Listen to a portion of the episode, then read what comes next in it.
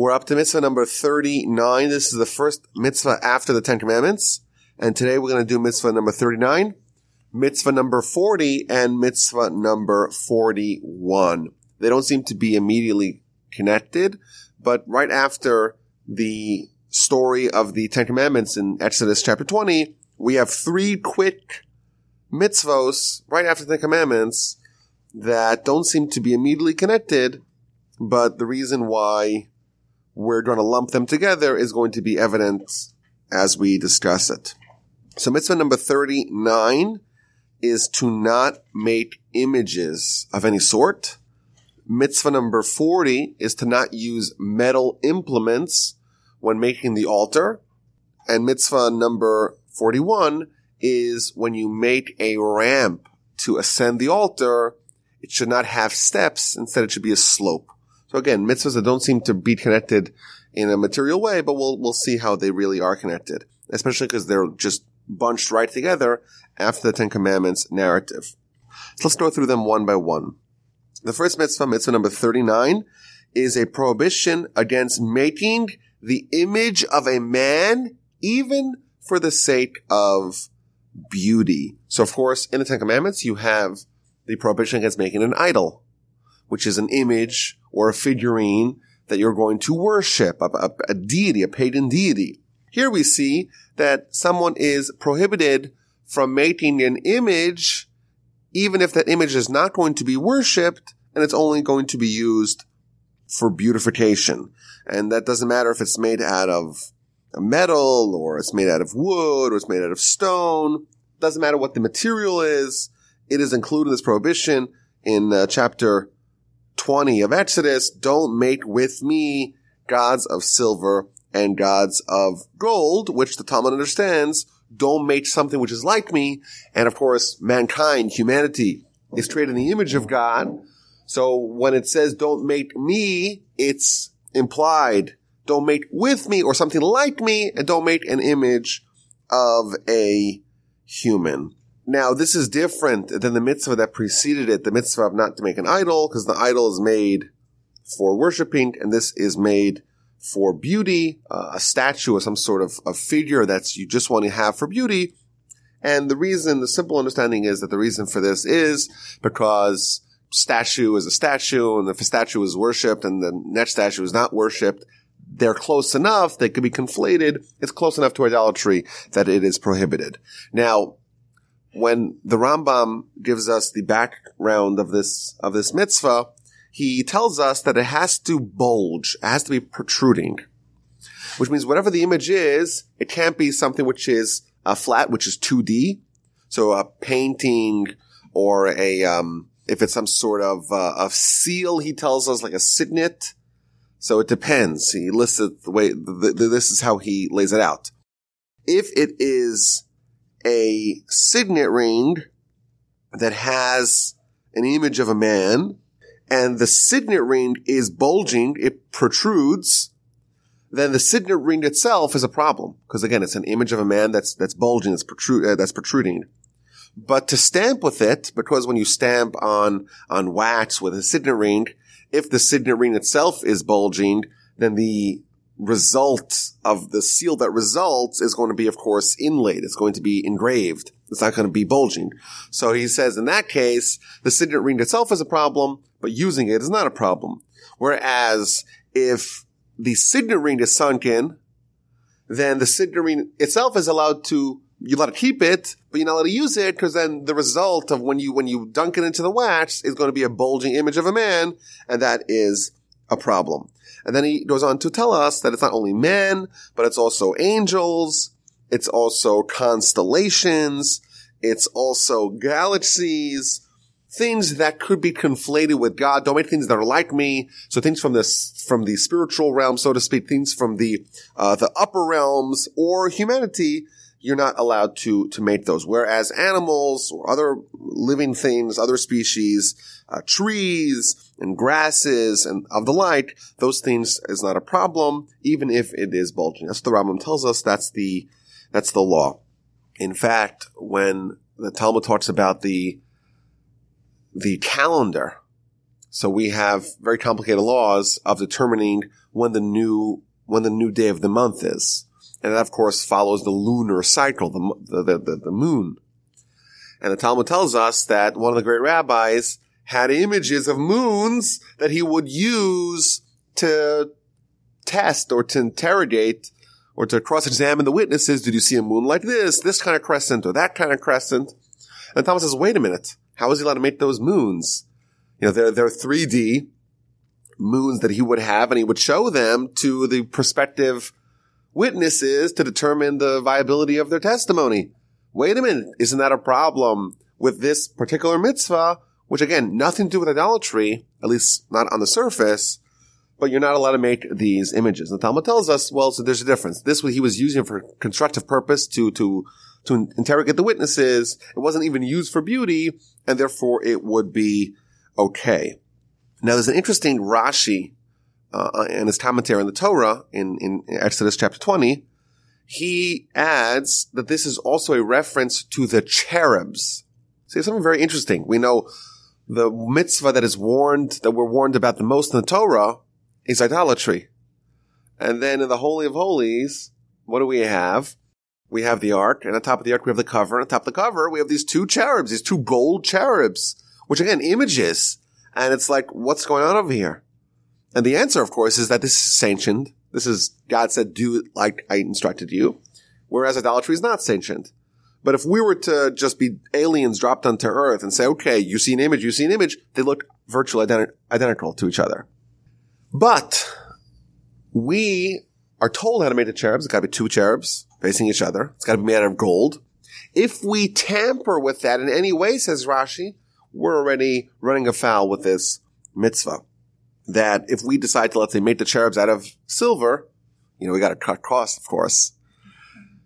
Or we make more than two or fewer than two, then behold, it's as if we're making idols. So that's the law. The law is to not make images of, of humans, of angels, of various constellations, provided that they're 3D, provided that they're bulging. That's why there is a, um, the Talmud talks about, well, what if, uh, there's a statue, but the statue is done in a way, is there any way to do a kosher statue that you could have in your garden to make it, uh, to make it nice, to make it pretty, but to not have this problem? So Talmud talks about maybe if you cut off one of its limbs to kind of make it a little bit not perfect or not could not be in any way viewed as an idol, then it might be okay. Uh, then that that's that that's some of the discussions related to this mitzvah. That's the first mitzvah, mitzvah number thirty nine. Mitzvah number forty doesn't seem to be at all related, and that is to not use hewn stones when we build the altar and really the law stands to building the tabernacle and building the the temple as well, not to use hewn stones. What does that mean? You have a stone, of course, you get stones uh, from their natural sources. You kind of have to make them in the right shape. You want them square or whatever. You cannot use metal to hew them to make them the size that you want. Now, there's a very interesting Rashi gives us two reasons for this mitzvah. Why would you not be allowed to use metal to shape the stones of the altar. So he tells us in his first answer that the altar was created to elongate, to lengthen man's life. And metal was created to shorten man's life. And therefore, it's not appropriate to have the shortener come and be waved, be brandished upon the lengthener. That's the first reason. It means that they're, they're opposites. Metal, of course, is used to make weapons, to make swords, and the like, and therefore it's created to shorten life. Whereas the altar brings atonement, it brings expiation to those who bring sacrifices. It's their length lengthen life, and therefore they're opposites. They, have to be in, in different camps. That's the first idea. And then he says something very fascinating.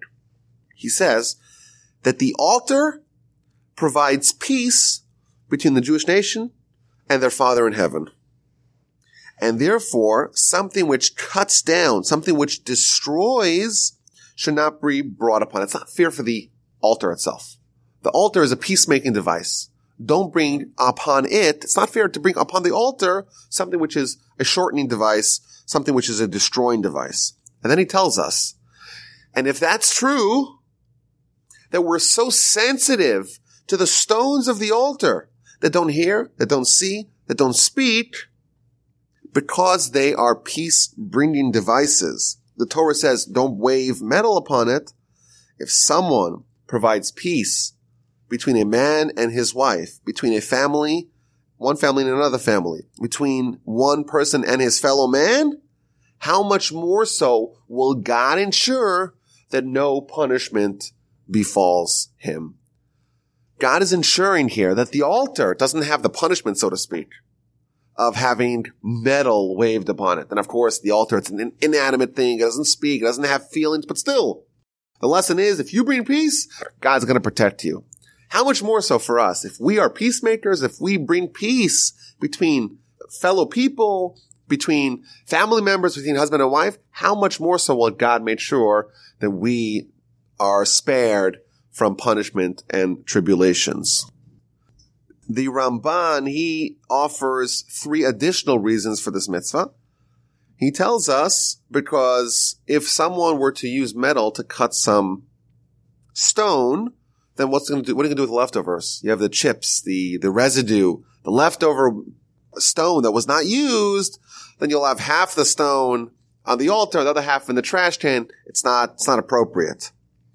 Alternatively, there was a concern that the leftover stones will be taken by the idolaters and they'll use the stone, which is a leftover stone from the altar, and they're going to make an altar for idolatry. And he quotes the Rambam that they would take the stones or the, the idolaters would have a practice. They would take the stones and try to form them into, uh, into little idols. And therefore we don't want to have the residue. We don't have the leftover stones uh, hanging around. Now, if you don't use metal implements, how indeed do you shape the stones? So the Ram tells us that there's various other ways to get stones. We could have uh, stones from the from the water. We have stones um, from virgin ground. You dig very deep to find stones that were never touched upon by metal. Because the problem is, is that even if you touch the metal in it, now you've invalidated that stone. So there's a this tremendous distance that we place between stones and or stones intended for the for the altar and metal that, of course, is prohibited to be waved upon these stones. So the Talmud tells us, and we read about it in the Mishnah, that there was a special worm called the Shamir, not to be confused with the Prime Minister of Israel, Yitzchak Shamir in the, in the 80s, but there was a special Shamir worm that it would trace a line in the stone and it would, it would cut all the, it was like a laser. It would just cut through all the stone. And that's again a, workaround to this problem. You're not using metal, but you're using something else, which is not a metal implement to cut the stone. The Mishnah tells us that this worm was created at twilight between Friday and Shabbos of the week of creation to tell us that this was a magical worm. Just like you have the Friday which is the kind of the mundane, and then you have the Shabbat, which is the holy. There's there's ten things the Mishnah tells us that were created between the two times, the twilight period where it's half Friday, it's half Shabbos, it's half the holy day. To tell you these are things that kind of they're hybrids of the physical and the spiritual. And one of the things that lists is the shamir, which is this again, it's a worm, it's a physical thing, but it has some spiritual has some spiritual powers. It's like, it's like this magical laser. The Talmud has a very interesting narrative how you actually transport this, this animal. Because everything that you put it in, you, you put it in, it would just cut right through it. So that was, it was a problem of transportation. How, how did Solomon find this animal? It's a, it's a whole story in the Talmud. How did Solomon actually find this animal? How did he find it? How did he transport it? Um, what happened to it subsequently? So it's a great mystery as to, uh, the identity and the, the, the, abilities of this, of this animal. But again, that, that's what he did to make sure that he's not running afoul with this mitzvah. Moreover, he would not use metal for any parts, even though the, the verse itself only indicates that you don't use it for the altar. It's extended to all parts of the, of the temple the tabernacle. One interesting law that uh, we find out in the, in the sources is that twice annually they would clean the altar. They would whitewash it.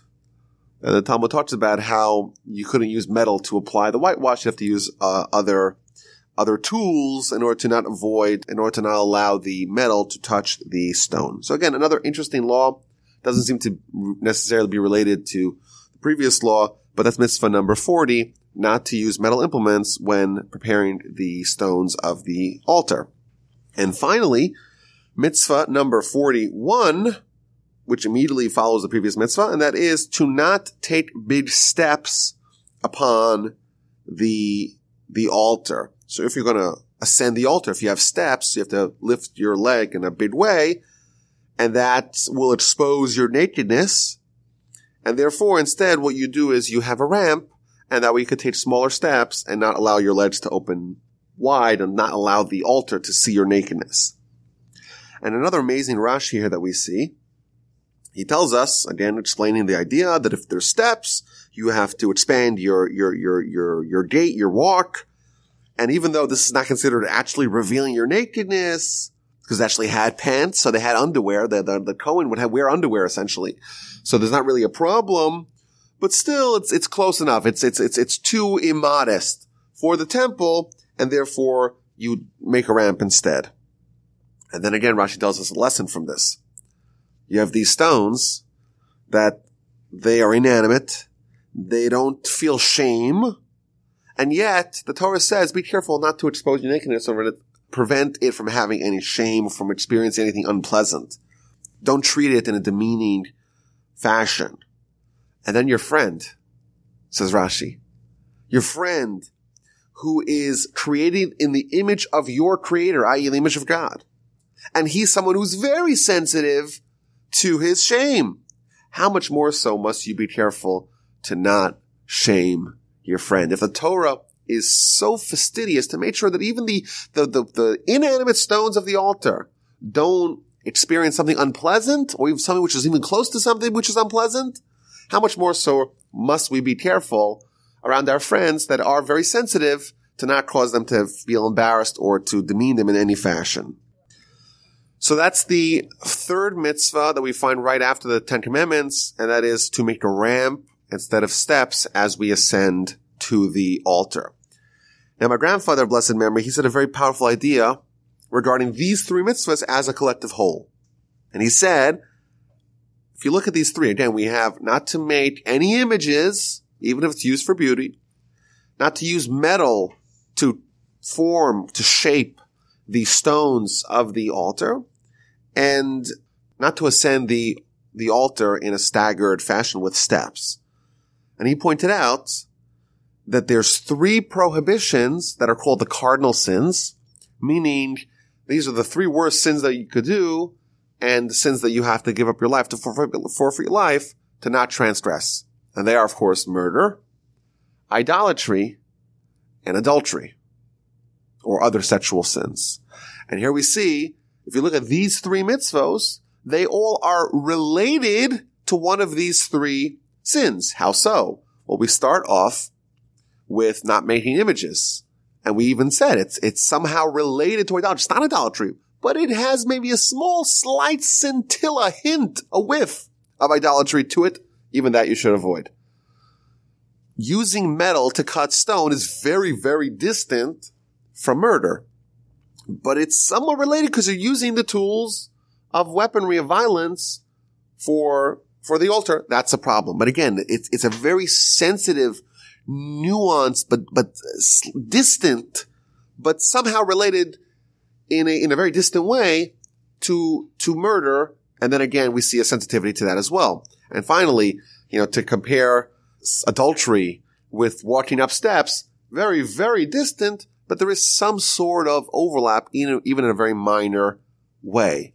And therefore, what he tells us, the Torah, after we finish Ten Commandments, we have all these grand principles of Judaism, and we have now essentially an introduction to living as a Jew. We have now the mitzvos, and we get these three mitzvos, one after another, that tell us not about the most egregious expression of a misdeed that we could do, the three cardinal sins, but even the things that are so subtle that if we were to look at them independently, we would not think they're the same. But when we explain it, you could find slight overlap. It's telling us to become, to, to grow, so to speak, spiritually, to develop sensitivities even to these to these minor things. And then he added, we read in the beginning of Pirkei Avos, the beginning of chapters of the fathers, that the world stands upon three things. There's three spiritual qualities that uphold the world. And of course, the commentaries discuss, is it this world? Is it next world? But regardless, there's three characteristics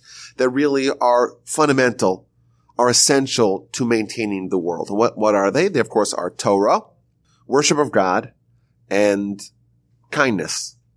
And then he tells us that these three are the exact opposites, are the antithesis of the three sins that are destructive. Well, let's start with the simple one. You have kindness, which is giving.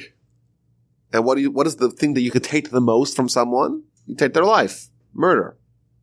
And then you have worship of God, and of course the exact opposite of that, the polar opposite of that is worship idolatry. And then you have Torah, which is the opposite of sexual crimes. That doesn't immediately connect. But the answer is, like the Rambam tells us, that someone only has illicit thoughts in their head if their head is, or the heart is devoid of wisdom. Meaning that what Torah is trying to do, Torah study, it's trying to take over our minds, take over our, our, our thoughts, our consciousness. If that's dominating your consciousness, Torah, then you're going to be spared from having other thoughts take over. And therefore, those two, even though they don't immediately seem to be opposites, they really, they really are. And then we see like a connection again between these three mitzvos that are very, very sensitive echoes, if you will, of the three cardinal sins. And right after the Ten Commandments, we have this idea to expand, so to speak, our, our spiritual vistas, our spiritual horizons to say, okay, it's not just the big things now. It's time to start developing a sensitivity for even the most minor of, of transgressions. And we picked three that relate to three core aspects of, of our conflict, the spiritual conflict that we're, that we face in this, in this world. And therefore we're told, don't make images of any sort. Don't use metal to cut the stone and don't have steps to ascend the ramp to the altar.